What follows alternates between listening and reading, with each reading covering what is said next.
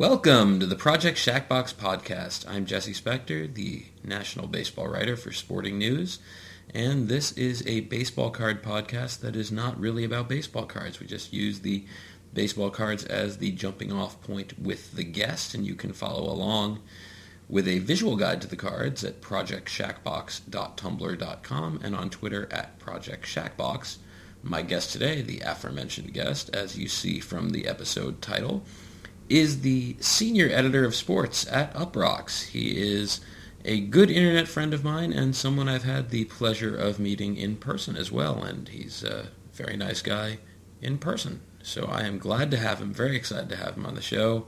Bill Hanstock. Bill, how you doing? Hey, I'm good. Thanks for having me. I, we've been trying to do this for a while, it seems. Yeah, this is uh, a show that takes some time to set up because it's uh, I have to contact the guest, uh, you know, to ask you to be on the show. Then we have to figure out, um, you know, some players who you might be interested in talking about, and then I have to go find uh, find the baseball cards in my collection, which sometimes takes some time. And then there's mail, and then people are busy, and uh, yeah, so here we are.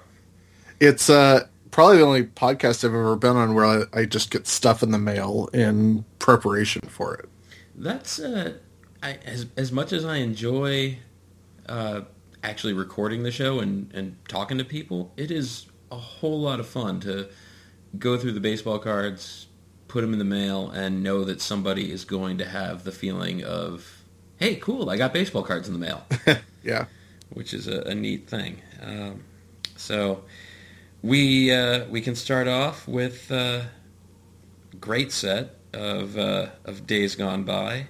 1988 uh, Donruss with the blue, red, and black tones on the borders, and Kevin Mitchell wearing what looks like a, a T-shirt, pretty much a San Francisco Giants T-shirt.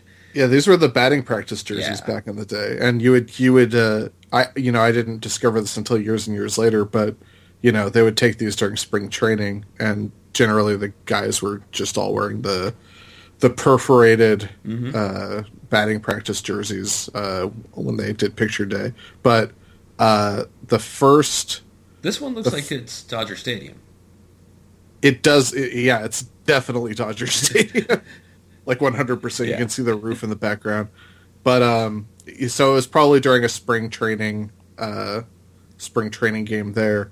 But uh, the first like baseball card thing that I ever bought was a Beckett and it had Will Clark on the cover in uh, one of those perforated uh, batting practice jerseys. Mm-hmm.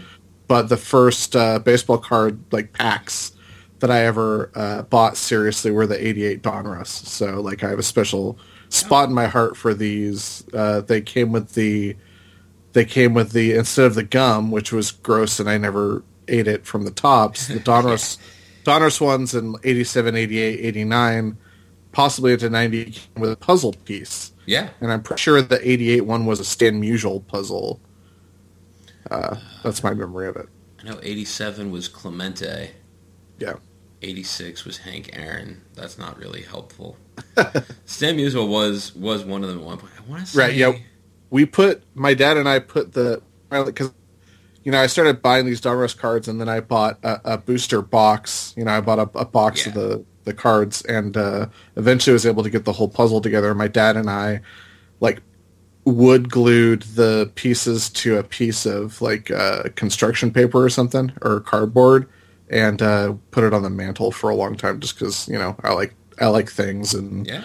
collecting things and and and cluttering up my my workspace with things. It goes back a long time. That's uh, it's an achievement to put one of those puzzles together because there always seem to be like one or two of the three piece card, you know, pieces yeah. that you just wouldn't get. Yeah, I, like whenever I think about that sort of thing, do you remember the uh, the the Canadian cartoon The Raccoons that used to be shown on Disney Channel? I want to yes and you, but no. okay. Well, the, the, it was a it was a Canadian uh, a cartoon just about these like friendly anthropomorphic raccoons who lived in the lived in this weird forest or whatever. But there was a, an episode where uh, so the antagonist of the show was uh, one one of the raccoon's best friends had a dad. I think they might have been anteaters. I'm not sure, but the dad was like a, a, a basically like a Monty Burns. Like he owned a big company, and uh, he uh, he would always try and you know deprive other people of fun. Um, and he set up a a line of potato chips that had puzzle pieces inside them, and if you collected all the puzzle pieces, you would get a you would get a new bike. And one of the the the, the main uh, boy raccoon became obsessed with buying all of spending all of his money on these chips because he wanted to get the bike. But what the the evil man did was he withheld one of the pieces of the puzzle so that Ooh. no one could win the the bike. So that's uh, where my weird broken mind goes whenever I think about that sort of thing. Okay. it's a little Charlie in the Chocolate Factory. It sounds yeah. like it's a it, that was a slight tangent, I guess. That's fine. Uh, we've not discussed yeah. Kevin Mitchell at all. Is there anything? Yeah. does, does, he bring any uh, any thoughts to your mind? Yeah. So my my first year of really like actively being a baseball fan was probably '86, and because uh, you know I was about seven years old. My my grandmother uh, was a huge Giants fan, going all the way back to uh, to the days of the New York Giants, and she's the one who taught me to be a Giants fan, taught me how to root. Uh, and so the first, uh, you know, the first player I ever fell, fell in love with was Will Clark, and we'll get to him in a minute. But uh, Kevin Mitchell, I remember, you know, he came in that that amazing uh, 88, 89 run, um, and after the 89 season where he won the MVP, uh, just, you know, we, we, all really liked Kevin Mitchell in our household. And yeah. uh, my sister was in high school at the time and uh, she had a project where she had to write to someone that she looked up to. So she wrote to Kevin Mitchell and he wrote back to her and uh, he, he wrote a very nice letter back to her and oh, wow. revealed that he had recently learned to read and write not too long before he she received she uh, wrote to him um, and uh, we i don't know if you remember like i think i don't know if it was in beckett or, or whatever but they for a time some company had like a, a picture of your favorite like baseball player on the baseball like their their their face like their their head and neck like oh, a yeah. bust yeah, I, uh, I submitted a drawing to that that was not used because I'm not good at drawing. Never oh, was. Nice. Yeah, still still am not. Well, she my sister had a Kevin Mitchell one and I had a Will Clark one. So cool. Yeah. Uh, yeah, and Kevin Mitchell. Uh, what I always think of him, at least in you know his Giants tenure, yeah. is the one-handed catch in '89. Yeah which yeah. felt like he won the MVP because he, like, as an eight year old at least, it felt like he won the MVP because he made the most awesome catch anybody had ever seen.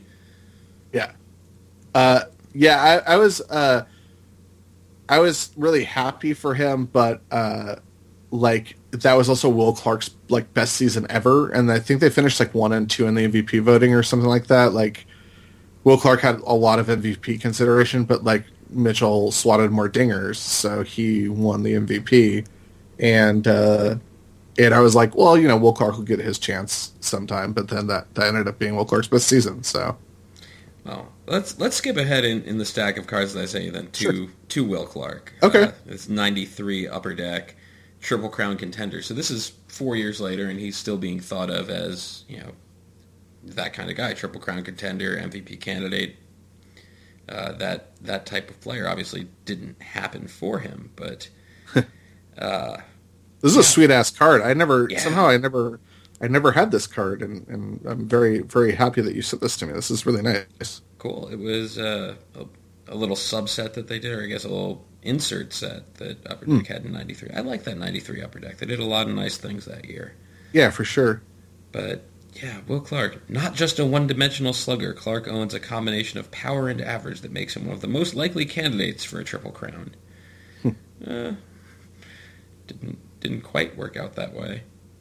He, yeah, he was like, you know, he had power, but he was he was such a good like contact hitter, yeah. and the the line on him was always that he had such good eyesight, and that's what that's one of the reasons why he was so great at just hitting everything. um, and it's just he he has like probably the, like the prototypical like baseball player body and just the most beautiful swing that anyone has ever had. Yeah, you could even tell from this card just like the follow through that he's got. Yeah, just looks so good. It's terrific, and and no one ever rocked the SF uh, road jersey like Will Clark. Like, yeah, that's just like when I think of baseball. Like, he is my favorite player of all time. Uh, I for for years and years in my room, like probably well beyond the point where I should have taken it down. I had the the one of the best posters of all time, the willpower poster, where he's knocking the cover off the ball. Nice. It's one of those. Uh, I don't remember the, the, brothers that made all the bombastic posters. You know what I'm talking about. Yeah, I do. I just I remember the Starline posters. Yeah, but I don't remember. Yeah, I, I, the name slips my mind. Um, but yeah, that that SF jersey. I'm glad that they've brought that back as Me a too. road alternate because that's yeah. a that's a crisp look. I also liked the Padres in, in, the late '80s, early '90s had the a very similar road jersey that was the SD on the chest sure. that way with the the brown pinstripes, which I yeah. thought were very cool. Yeah, big fan of that. So, and was Clark just your guy because he was? I guess you got to do a, a little bit, but mean, what what made it the connection there for you as as a kid? Um, I you know I, I, honestly don't know, but I think I just I liked his attitude. I liked the fact that he always had eye black, and his nickname was the Thrill. I mean, he had the same name as me, so that might have had something to do with it. Uh, the first season that I watched, uh, he actually had a mustache, uh, and I liked that. And then he shaved it off, and I was like, oh, he had a mustache, and but then I, I just kept liking him. Yeah, once you're um, once you're in, you're in. Yeah, yeah, yeah. Uh, but you know, he, he he was, you know, he was the best player on the Giants, and the Giants were my team. So you know, you sort of just fall into that. You fall into that trope, you know, like Buster Posey is probably most people's favorite Giants player, you know, yeah. just because he's the guy. And Clark's like Clark's eyes were like the logo of the Giants for an entire season, and their slogan was "I've got a giant attitude," or it could also be could also be said, "I've got a giant attitude." Hmm. It's tricky to figure out how you would parse that. I wonder if they said it in the commercials or anything. No, they did. Uh, this, I think they, I think they emphasized attitude. Honestly, I, I can't remember. I've got a giant attitude. There you go. I've got a giant attitude. Works either way. yeah, for sure. But he was just the coolest, and uh, you know he was a, a, bit of a red ass, but not in the not in the sort of like I want to fight all the time situation. But you know, like I, I was uh, I liked uh, first base because you know I liked that they had a cool mitt, and it just you know everything about it when I was learning to be a Giants fan as a when I was learning to be a baseball fan as a child, like just everything about Will Clark was just aesthetically pleasing to me. Uh, combined with the fact that he was like one of the very best players in baseball, like what's not to like? Yeah, I think that you know, knowing you now, I think that you might not have liked him as much, just because he's he seems to be on that respect the game kind of spectrum, and yeah, you know, a, sort of an anti bat flip, yeah, kind of dude, which yeah. you know, fine, and and you don't pick up on that as a kid, I don't think. Also, like it was just a different era, oh, and yeah. like baseball players were different, and everything was different then. So yeah, I also like. I mean, I liked Jeffrey Leonard too. So sure, one flap down. Yeah. Well, we can uh, can move on here to a, a card that is a bit of almost a historical anachronism. It's uh, it's Walt Weiss's 94 Topps card, and he's playing on the Marlins in their first year.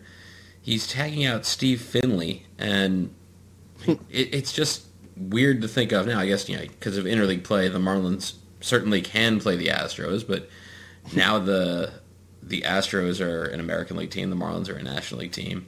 The existence of the Marlins at the same time as the orange striped uh, Astros jerseys. It's not the orange stripe, but it's the road version of that they wore, you know, late '80s, early '90s, but right before they switched to that big Astros across the front with the giant star. It doesn't uh, doesn't all fit together, but I'm I'm guessing that's not why you mentioned Walt Weiss as one of your favorites. No, this is this is strange though that it's like maybe it's got to be like one of the very last years the tequila sunrise jersey yeah. like combined with that weird like teal uh, year of the the Marlins with the vest. Yeah, because also in '94, I think the Astros were wearing the sort of Bagwell era uniform. Yeah, they Bagwell had to. Was the MVP? Yeah. yeah. Had to have been from the prior season. I mean, obviously it was because yeah. how baseball cards work. Yes. But uh, I think I'm pr- I'm almost positive that '93 was the last year that I seriously bought trading cards. So this is like right after, and I'm enjoying this like Topps where there's like a, a second photo on the back. Yeah, they got into that. Kind yeah. of following the lead of the upper decks.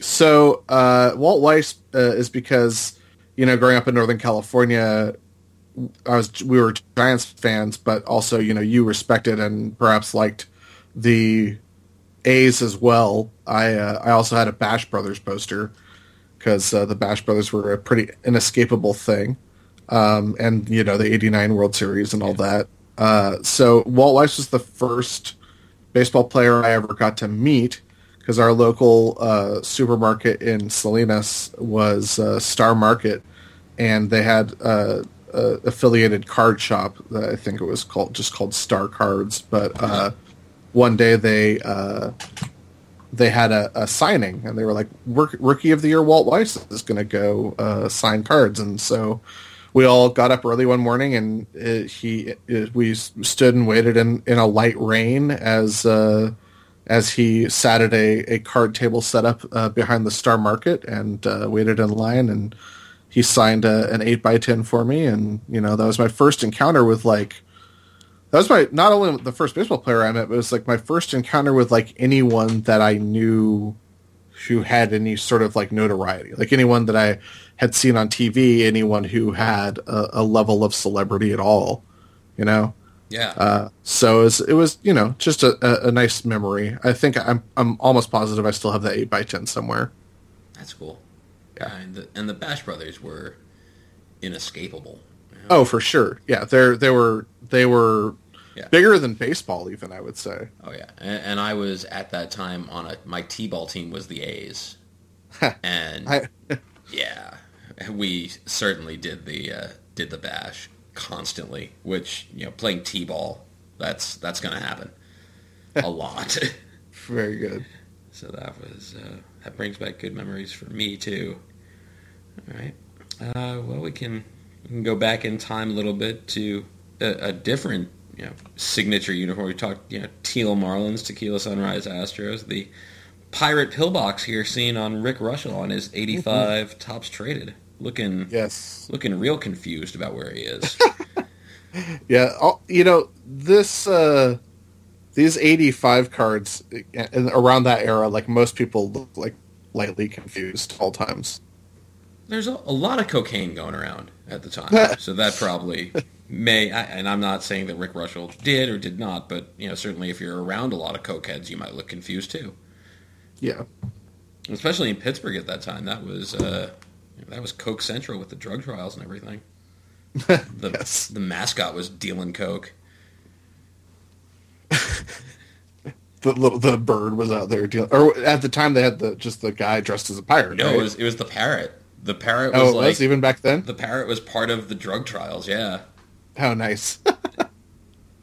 and they still let him back into baseball. That's nice. Yeah, good for him. uh, yeah, Reuschel, of course, another giant. Um, yeah. After he wrapped up with the Cubs, he, geez, his career went forever. uh, 72, uh, according to the back of this card, starting yeah. with the Cubs, 21 games.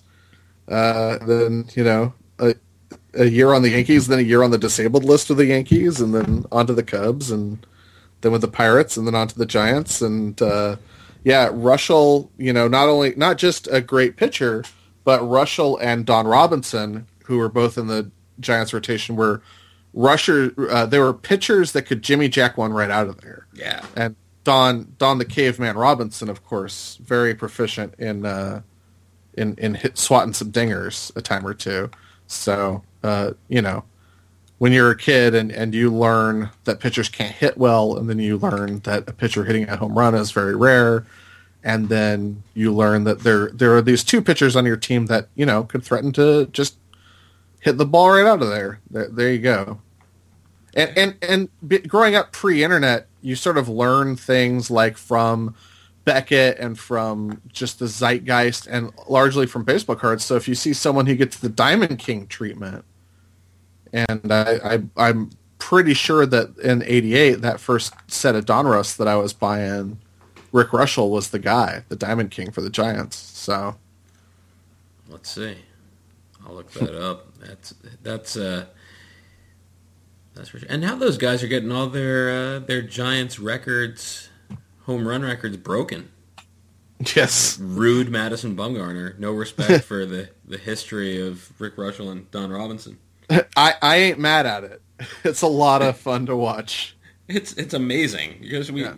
I'm I'm so pro DH because it's silly that that we're you know watching pitchers hit all the time, and yet at the same time Bumgarner does his thing, and then at the opposite end of the spectrum, like I wouldn't trade Bartolo Colon's home run for anything. Like that was just so great, and yeah, but it's ninety nine percent of the time a complete waste of time to have pitchers doing anything at the plate.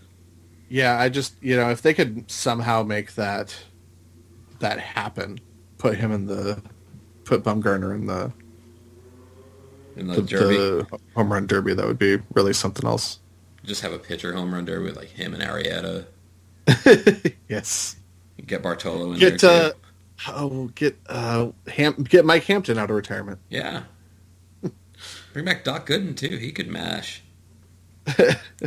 Mike Hampton's just one of those guys where it's like, oh my god, so many home runs and he's so good, and then like you just you know, baseball's cruel. You just fall off one day and then you're gone forever. Or you're a guy with a big looping curveball who decides to sign a giant contract with the Rockies. Yeah, but I mean, on the other hand, giant contract.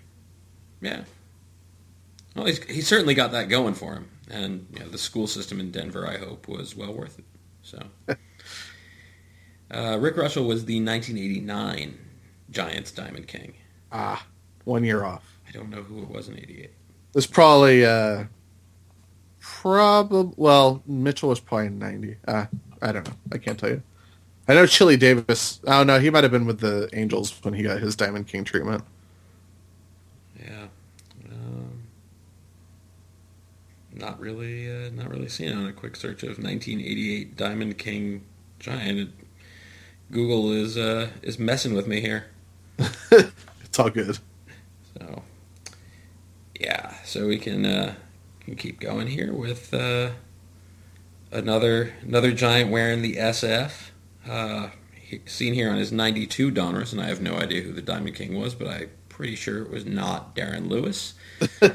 seen here apparently with no idea whatsoever what he's supposed to do with a baseball bat or how to this, run or this is one of the most mind this is a leaf card yeah uh, Oh, oh, sorry, it's a Donruss. It's a Donruss. Uh, yeah, Donruss and Leaf being the same thing, right? Pretty much. Although, uh, yeah, I don't like.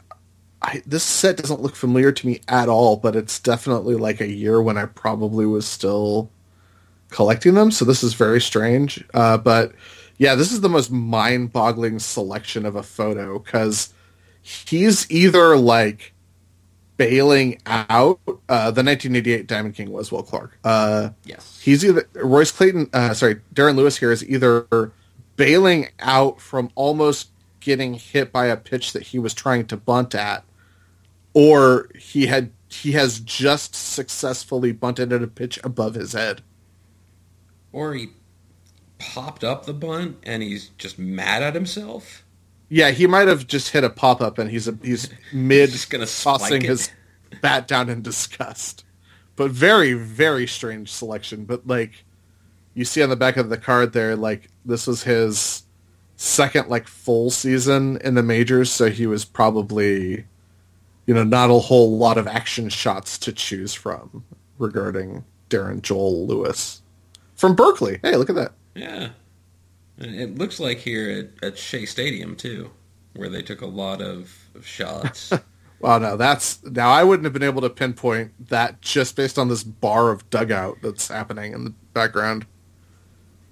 But yeah, it, it's possible that it's not, but that to me is always pretty distinctive. And, it, and the dugout itself looks kind of like the. It's very dark in the background, but this was always a really stupid talent that I had being able to identify the ballparks in 1980s and 90s baseball cards. Well, it's very impressive. Uh, just while I've got the Google image search open from 1988 Donruss Diamond Kings. Yeah.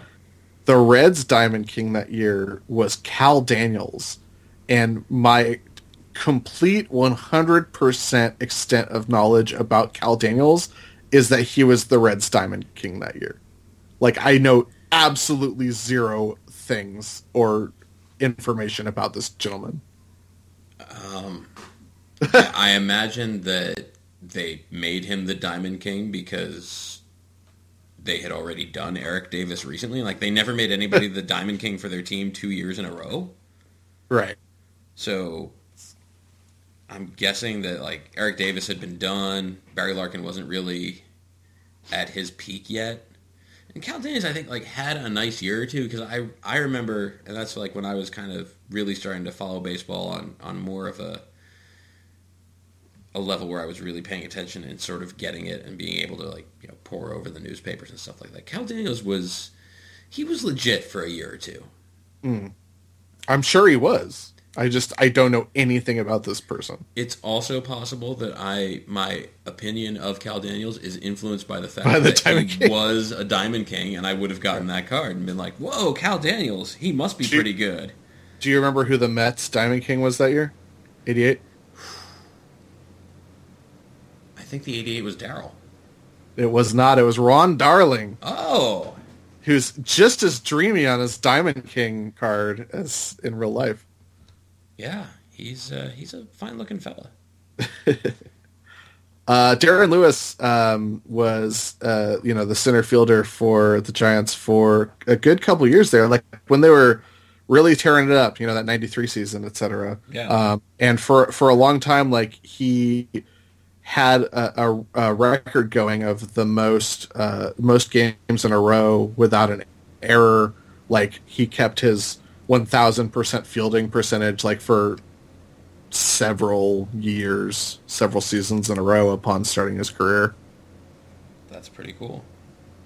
I feel like he's also kind of weirdly analogous to Darren Bragg, who's a completely different human being and played mostly in the American League, but and batted left-handed, so not right-handed like Darren Lewis. But they're both named Darren, both kind of speedy outfielders who fielded quite well. Yeah. I don't know. Yeah, he was uh he was uh like in my mind because you know I, I followed the Giants really heavily and then like in in sort of high school and college I fell out of following baseball for a little while. Um, I think, think as a lot of people do. Yeah. yeah. Uh, but like in my mind he's like the proto like him and Brett Butler are like the prototypical leadoff hitters. Like got a little pop, fast, great fielders. Yeah, and and that has that's changed a little bit. You don't really need necessarily that speed anymore. Like if Darren Lewis was playing now, he'd probably be hitting eighth or ninth most of the time. Yeah, I'm sure. Although Brett Butler would be like Brett Butler was a crazy good on base guy. Yeah. So and you know swiped a lot of them bags. He sure did. Do you think that if Rickey Henderson hadn't been around, Brett Butler would be a little bit more highly acclaimed in retrospect, or do you think he was exactly received exactly the adulation he deserves? You know, you get the the Rickey. If if Rickey hadn't been around, Tim Raines would have been more appreciated. I've never thought of it for Brett Butler, but so he's probably exactly rated exactly correctly. No, I think that you know, like Ricky breaks the curve. Yeah. So I think yeah, like a- anybody who was doing similar things in that era, like Brett Butler had none of the power that Rickey had, like, right. and you know, wasn't His- gonna wasn't gonna swipe as many bags. wasn't gonna do nearly Brett- the same stuff. Brett Butler's most powerful season apparently was nine dingers in '87. The year of the dinger. Finished 17th in the MVP voting in both '88 and '89. It's not bad. Seventh in MVP voting in '91. When he led the la- when he led the league in games, played attempt, uh, uh, plate appearances, runs, caught stealing, and walks. Not bad. Not bad. 744 OPS, 401 on base. Yeah, he was an on base dude. Just a monster. Yeah, no, I think he probably probably did suffer. You know, it probably goes down the line. Like if you take Rickey out of the equation, everybody else is going to look better by comparison. Because everybody looks worse by comparison to Rickey. Mhm. Yeah, I'll, I'll, I'll give that. Yeah, sure. I, I think you're right. You're you're onto something. Like playing in, in the shadow of a giant doesn't just affect the next guy up. Right. It affects everybody. Like, think about you know, the Oklahoma City Thunder this year, a good enough team to win the NBA championship. A lot of years, lost to the team that lost to the champion. Yeah. So in your mind, and, and you know, this is like this is a pretty you know standard question. In your mind, so if your team gets knocked out before, if your team gets knocked out before the the championship round, Mm-hmm. would you rather the team that beat them win or the team that beat them lose? Like my my wife and I have different differing uh, ideologies when it comes to this. I think that depends on the situation. Oh yeah, Like 2004, you know, I I grew up in New York, fan both the Mets and the Yankees, and have gradually just kind of uh, become less of a fan of any particular baseball team. I, I mostly now I would describe myself currently as an Expos fan. Haven't Yes. lost a game in 12 years. It's great. Um, but 04, you know, the Yankees lose to the Red Sox, blow the 3-0 lead for the first time in, you know, the history of baseball. Um, my girlfriend then, my wife now, is from Massachusetts, and I wanted nothing more than for the Red Sox to lose in the World Series after they had beaten the Yankees, and of course they then swept the Cardinals. um, whereas, try to think of an example on, on a different. Yeah, it, it depends who the team is that beats you. yeah, that's Mhm. fair. That's fair. Yeah, because like if the if the Cardinals beat the Giants, I don't. I'm not going to start rooting for the Cardinals. Yeah, I, But but like there's there's something to be said of like well at least if my team didn't win they got beat by the best team. Whereas whereas my wife's uh, line of thinking is like I want whoever beat my team to be crushed. yeah, f those guys. Right. Yeah. No, I, I think like you know, think back to, I guess, uh, '90s hockey or something. Like whatever team beat the Rangers, I might might have wanted to see them go on to win the cup. Um, but yeah, no, and I, I never like the Bulls ruined things for the Knicks all those years, and I hated the Bulls for that, and I never wanted them to win anything. And they like I rooted for the Bulls the first time because I was like, yeah, that's cool. You know, the Lakers have won a whole lot, and it would be cool to see Michael Jordan win a championship. And the Knicks weren't really good in '91 yet. They they didn't start to get good and get their dreams crushed by the Bulls for another year or two. uh, but yeah, I definitely then started holding it against the Bulls and wanted nothing more than for them to lose every time they went. And of course, they went to six finals with Jordan and won every single one of them. And, ugh. Yeah, so I was rooting for. I was. I'm. I'm that bitter that I was rooting for the Warriors in these finals just to say, knock off the Bulls at like that 72 win Bulls team. Their regular season record gone, and Yeah. you know Warriors win the ch- title, unquestionably better. Um, didn't happen Yeah. that way, and I'm. I was happy with that because it meant that Cleveland finally won something. It was a no lose situation for me, the person who has interests that are completely devoid of anything. I don't know. Yeah. that worked well for me. And Good. and the Warriors won last year. I mean that you know, in in the one year span, they won 73 games and they won the title. So that's something, right?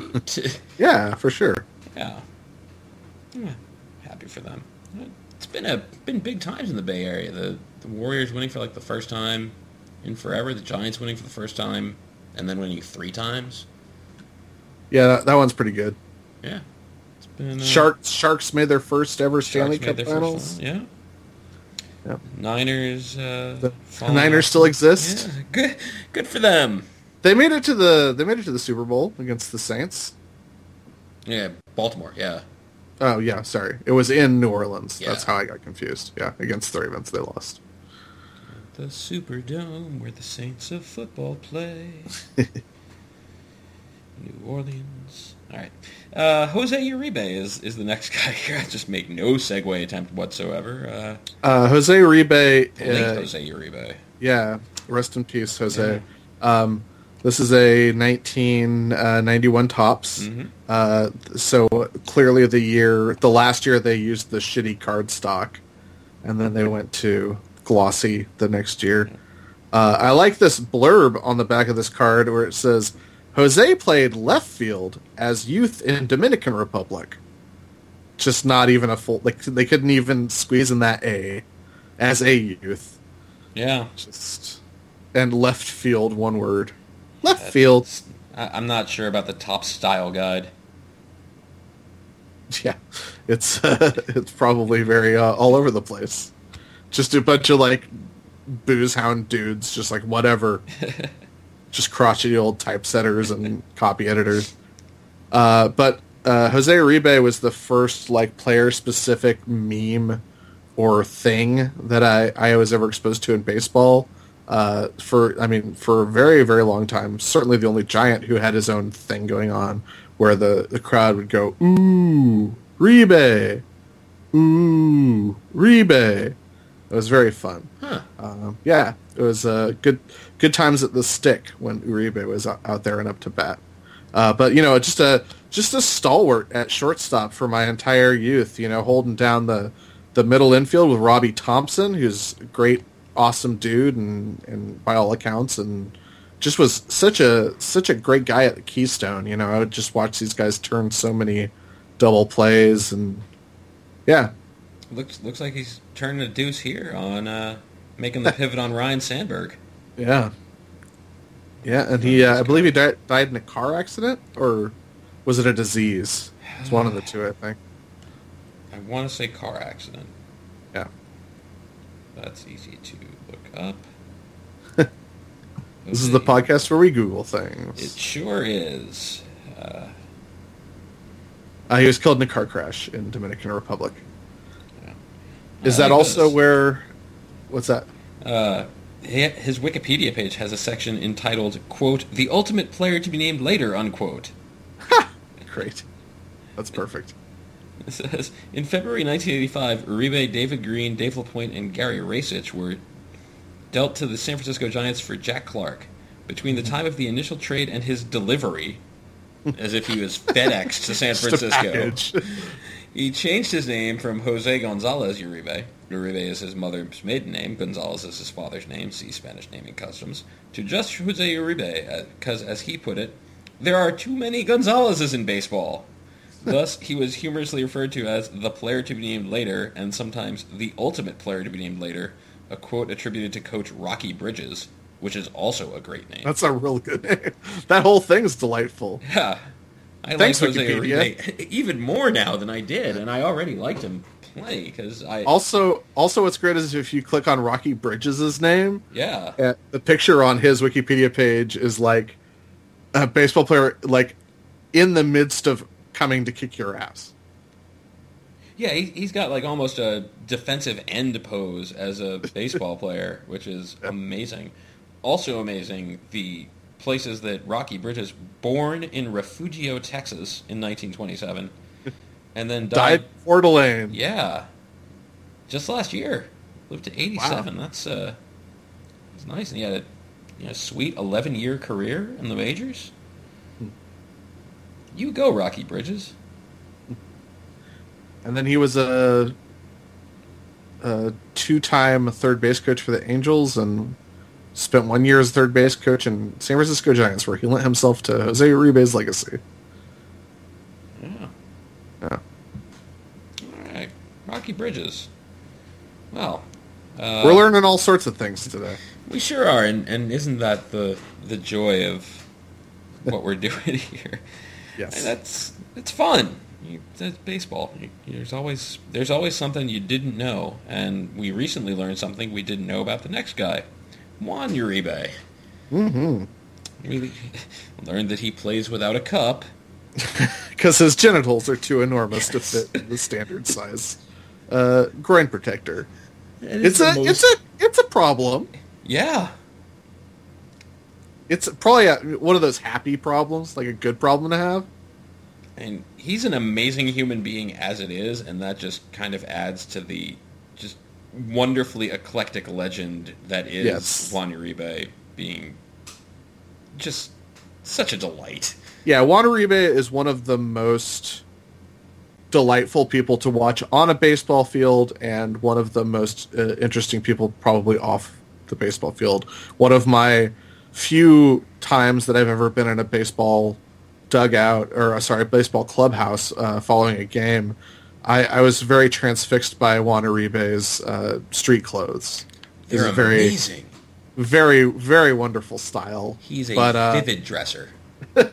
but you know, of course, his heroics with the Giants uh, and his jazz hands will always have a very special place in my heart. And I also was in attendance when he hit his series clinching home run against the Braves at Dodger Stadium for the Dodgers. So uh, he's given myself a lot of happy memories, and he's given my wife a very happy memory because my wife is a Dodgers fan.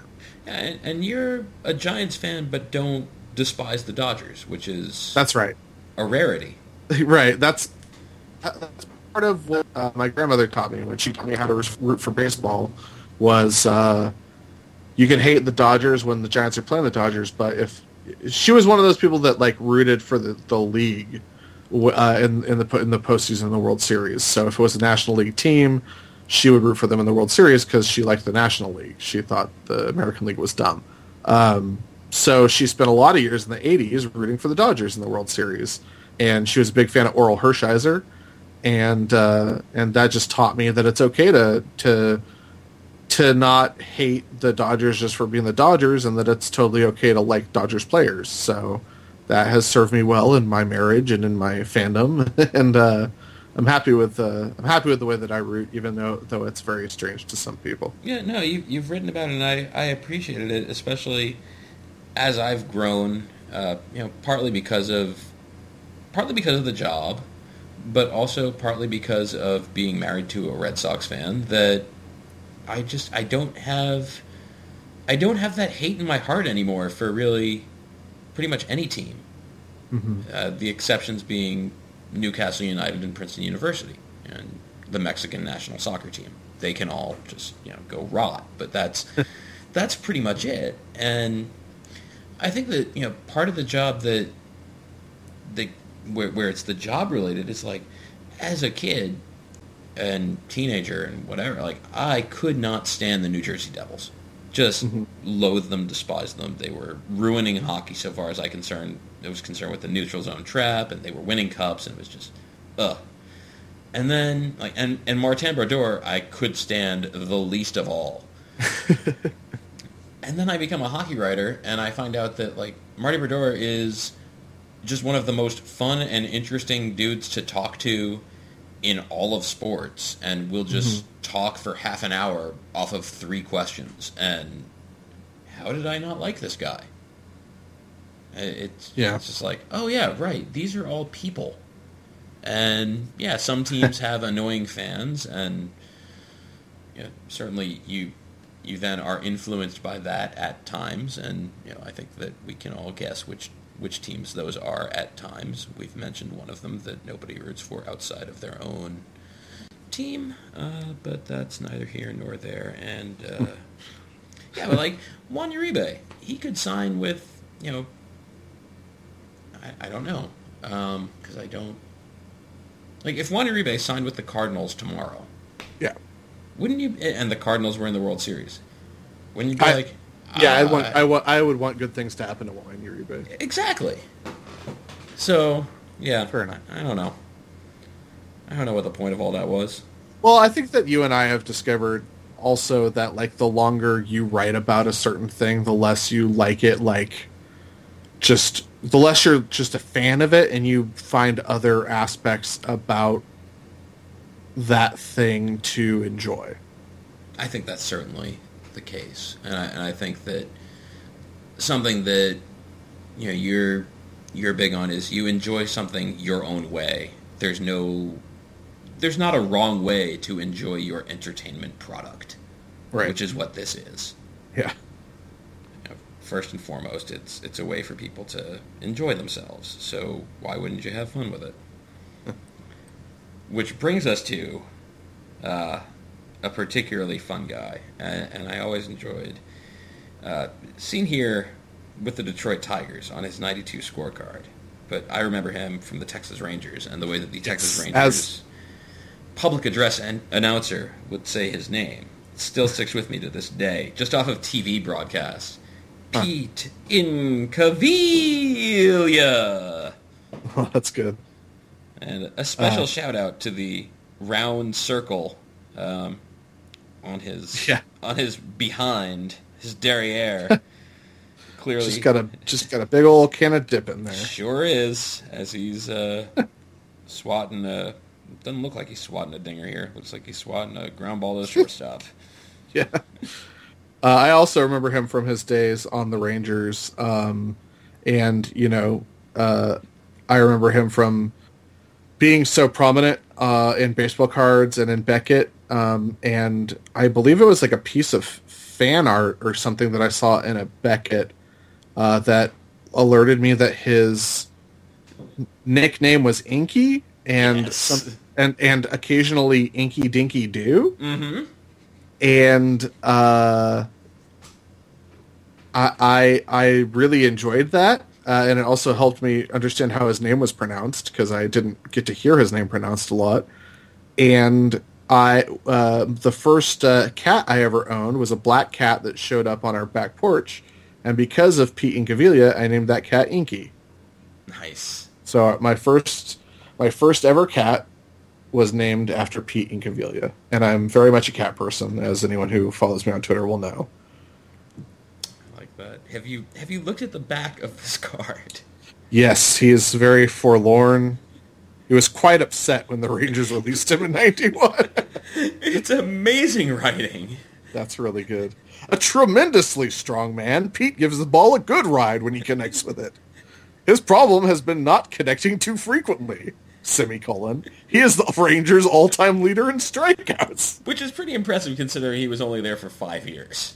Yeah. Uh, new paragraph. Nonetheless, Pete hit over 20 home runs for the fifth straight season in 90. His most satisfying hit, probably, this is some serious conjecture, his most satisfying hit probably was a game-winning double he registered off Roger Clemens in 91. Clemens had struck him out in all 11 previous at-bats. Yeah. Yeah, this is very, very good. I had no idea he was from Pebble Beach. Damn. Pebble Beach was a place you could be from. Yeah, it's very small, so he's he's definitely uh, appears to be from some moneyed uh, moneyed family. It's uh you know close to Carmel, uh, and Pacific Grove and all that. Yeah, I've I I've been to Pebble Beach uh, to cover owners meetings because if there's one thing owners love, it sure is golf. Yes, Uh, but- golf and golf and being white. yeah, two great tastes that go great together. They're like Hi-C and turkey. Yeah. What? Uh, it's a old SNL sketch. now, now I'm thinking of Ecto Cooler. Yeah, I got to pick some of that up. I That's haven't back, seen any. right? I know. Yeah, I haven't. I just haven't gone and looked for it yet. I have not not noticed if it is in stores around here. Yeah. I hope it is. All right, let's get to the main event. I guess. Yeah, the big. This guy. is a this is a hell of a card, man. I appreciate this. Yeah, this is this is a good one. It's a it's a Pinnacle '97 Uh, the man, the myth, the legend, with a real good photograph of him. Such a good photograph, and then it just says Bonds in Yeah. like gold foil with a banner. Yeah. So cool, super cool. It's it's But- a really cool card when it's Barry Bonds. Yes. It's a less cool card when it's. I I don't know who else. Every, so every Pinnacle card just had the last name. yeah, for that set, it was like But then Eric also- Burns. Also on the back, there's a really swaggy picture of him. uh, There's a really swaggy picture of Skinny Bonds. Yeah, So I think it was like the one of the last seasons of Skinny Bonds, and he doesn't look very skinny on the front of the card, but that's probably just because his shirt is billowing from swatting at this dinger here. But uh, yeah. but a very swaggy it. picture, very swaggy picture of uh, Skinny Bonds on the back with the tight pants. and 42 dingers that year. Yep.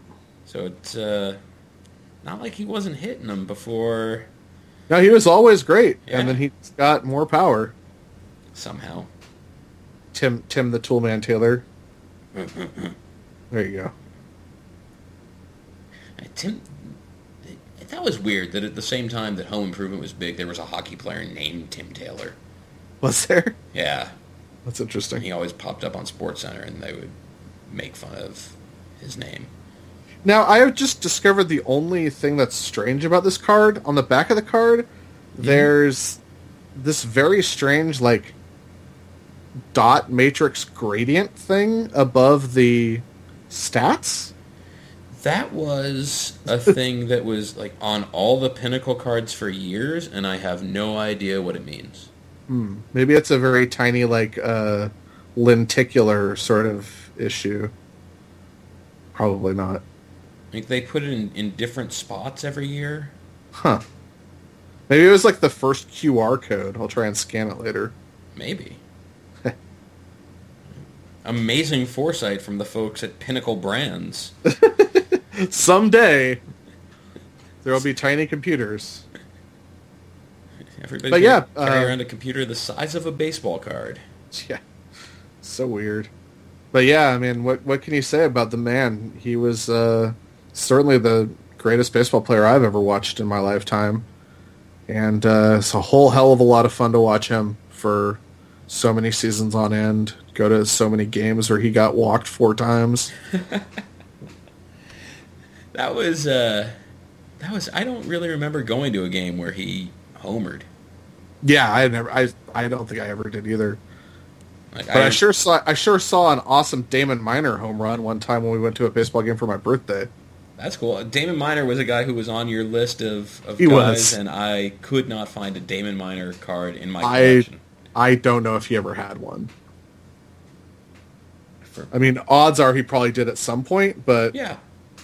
It, it I- also might not have lined up with when I was collecting cards, right. and which I still buy a couple packs every year, but not to the same. Like, if you name a guy from the 80s, I'm going to have his baseball card. yeah, for sure. But yeah. Barry Bonds. Well, what's the story on the Damon Minor home run? Let's talk about that. Uh, uh, it was my birthday. We went to a game. Uh, myself, my I believe it was me and my mother, my sister, and uh, I think the Giants were were down, and uh, Damon Minor hit either a, a tying or go ahead home run. That was the first time I saw. That might have been the first game I ever went to at Pac Bell Park. Okay. and uh, I got to see the water cannons for the first time when someone hits a home run. Uh, it was very cool. It was a night game. It was a lot of fun, and and just uh, yeah, Damon Minor was just one of those sort of just big galoot thumpers that I have a soft spot for, and always have, and always will. And uh, got a good name. Played first base. Just uh, he he checked all the boxes for me. Pete Incaviglia really is the big galoot. That goes back to him. yeah, He's he's the galootiest. it's very galooty. Yeah. He's Jeff Galooty. Oh, and then Bonds became a, a bit of a galoot. Yeah, I'm just glad he's happy now. He Or seems happy, right? Yeah, he sure seems to be. Yeah, He's uh he was a lot of fun, and you you can't take that away. I almost said you can't teach that, but we're not we're not at that portion of the program uh, just just yet. Um, but you probably can't teach it though. No, I don't think you can. Can't teach galoot. so that's uh, yeah, that's something. Barry Bonds. He was a lot of fun. Just incredible, and I'm you know I'm looking at I'm looking at two Barry Bonds figures right now, and amid all the just way too many bobbleheads I have on my desk, um, but just just so cool, and, and you know probably uh, not the best person, almost certainly not the best person, but Yeah. uh, you know it's it's hard to. Uh, it's hard to, to take away all the good memories that you and I don't give a crap about PEDs. Like it- people can take whatever they want. I don't care. Like, Yeah, the having his friend do time for him is a little messed up. yeah. And then there are also some, you know, there's there's the uh, domestic incident that everybody just kind of right. Yeah, that's the that's what I was referring brushes to. aside. Yeah. Um, so I- those, I- those I are don't- marks I- against him. Yeah, I don't. Uh, that's the sort of stuff that I, I don't really forget about. So my my enjoyment of Barry Bonds is is restricted to you know his baseball heroics, of which so many A lot of dingers. ample, a lot of dingers, a lot of you know super like just some of the greatest all around seasons just ever. Yeah. You know he could he could do it all except throw uh, Sid Bream out. Oh. Yeah. the Achilles heel. Yeah. So there that goes. And uh, and we have we have one guy left, and I will say this that um, it's a wrestler, and this is uh, I think it's the third time. On This was a very good uh, surprise.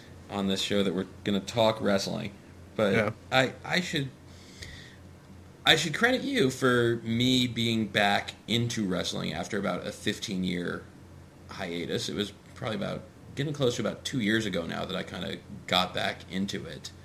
Um, as a result of you know sort of seeing what you were writing about it, you know, as, as much as anything, and enjoying that and being like, yeah, it seems like wrestling's pretty fun again. I'll I'll check it out on USA one night, and you know, Yeah. sure enough, there was Dean Ambrose pushing a hot dog cart down the ramp on Monday Night Raw, and then swinging the umbrella at dudes and spraying mustard and ketchup on And that's that's what got you right back into it. huh? and that and that you know, right up my alley. So yeah, Nice. yeah, I'm I'm into wrestling for the silliness That's good. as much as anything, and Yeah, I, th- I think far too many. I think far too few adults are into wrestling for the just the sheer absurdity of it. Nothing makes me happy. Like a couple of weeks ago, they had the New Day and Enzo and Cass at the same time doing Mm-hmm. their thing, and I was just like, "This is what wrestling needs to be." All Right. the time. don't don't even bother hitting each other. Just talk about having sex with a trombone. Right. That was amazing. And and speaking of amazing, yeah. the the Miz, who I have watched on television for as long as anybody now, because uh, as far as television personalities go, because I watched him all those all those years on the MTV Challenge, which is one of my favorite shows as well. Yes. very good. Maybe the best sports show on Him and him and Coral just on every season of Real World Road Rules Challenge. just dominant. Yeah. So yeah, the Miz. Yeah, this card was a nice little surprise, not just because like, oh yeah, there there are still wrestling cards, but also, you know, the Miz.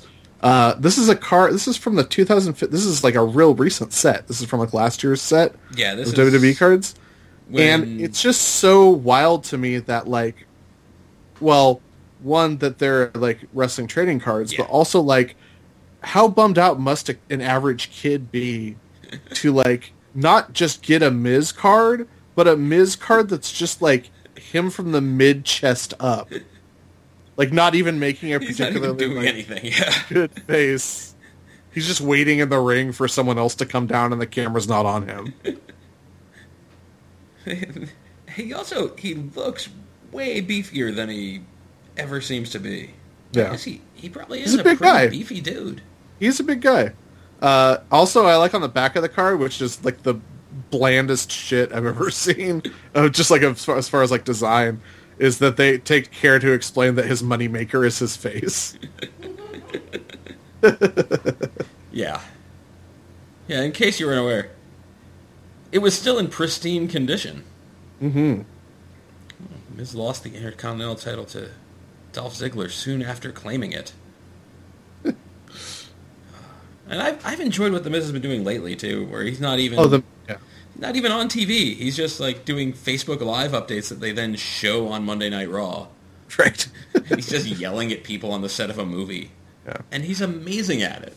Yeah, he's great at everything he does. Like he's he's so good in every role that he's ever put in, and him and Maryse together now are just fantastic. Such a good, such a wonderful act, and uh, just you know, one of the most un- underrated dudes and and uncelebrated dudes, but you know, just so good at his job that he's going to have his job forever. Like as long as he wants to do this job, he's he's got it.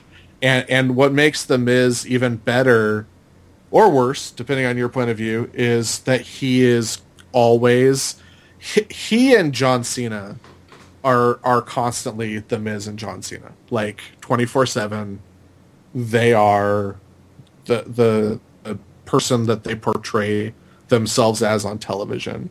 And they are also two of the guys two of the handful of guys in the company that will do anything and everything that WWE asks them to do Mm-hmm. and will like volunteer like, you know, like we've got a reading thing, I'll do it. You know, like we've got a red carpet thing, send me, you know. We got people, we got to have someone talk to the media. Yeah, that's me. I got that. Like they are just constantly working.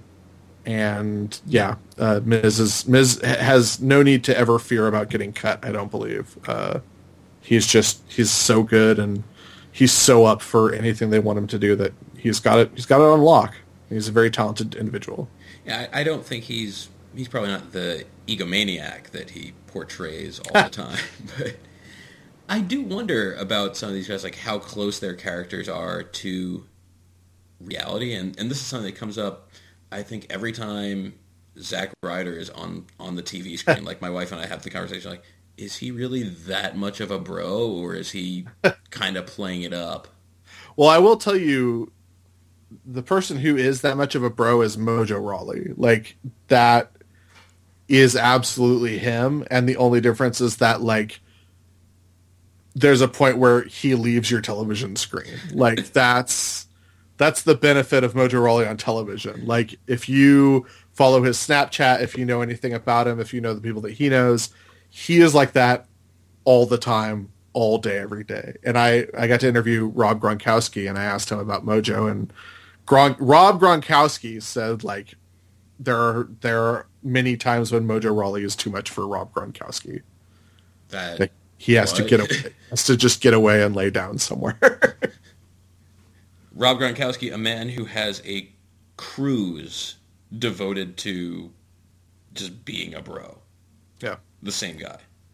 And Mojo Rawley is too much for him. Yes. Wow. That's unfathomable. Yet here we are. So, yeah, so that's uh, that is the full stack of of cards, and this has been a, an absolute pleasure and a delight. So, Bill, I say uh, thank you so much for doing this. I'm glad that we were finally able to to make this happen. Yeah, thanks for having me. It was a lot of fun. Thanks for sending me these awesome cards and, Yeah. and the other thing that you sent me, which was a, a delight to receive as well. Yeah, um, you are one of the.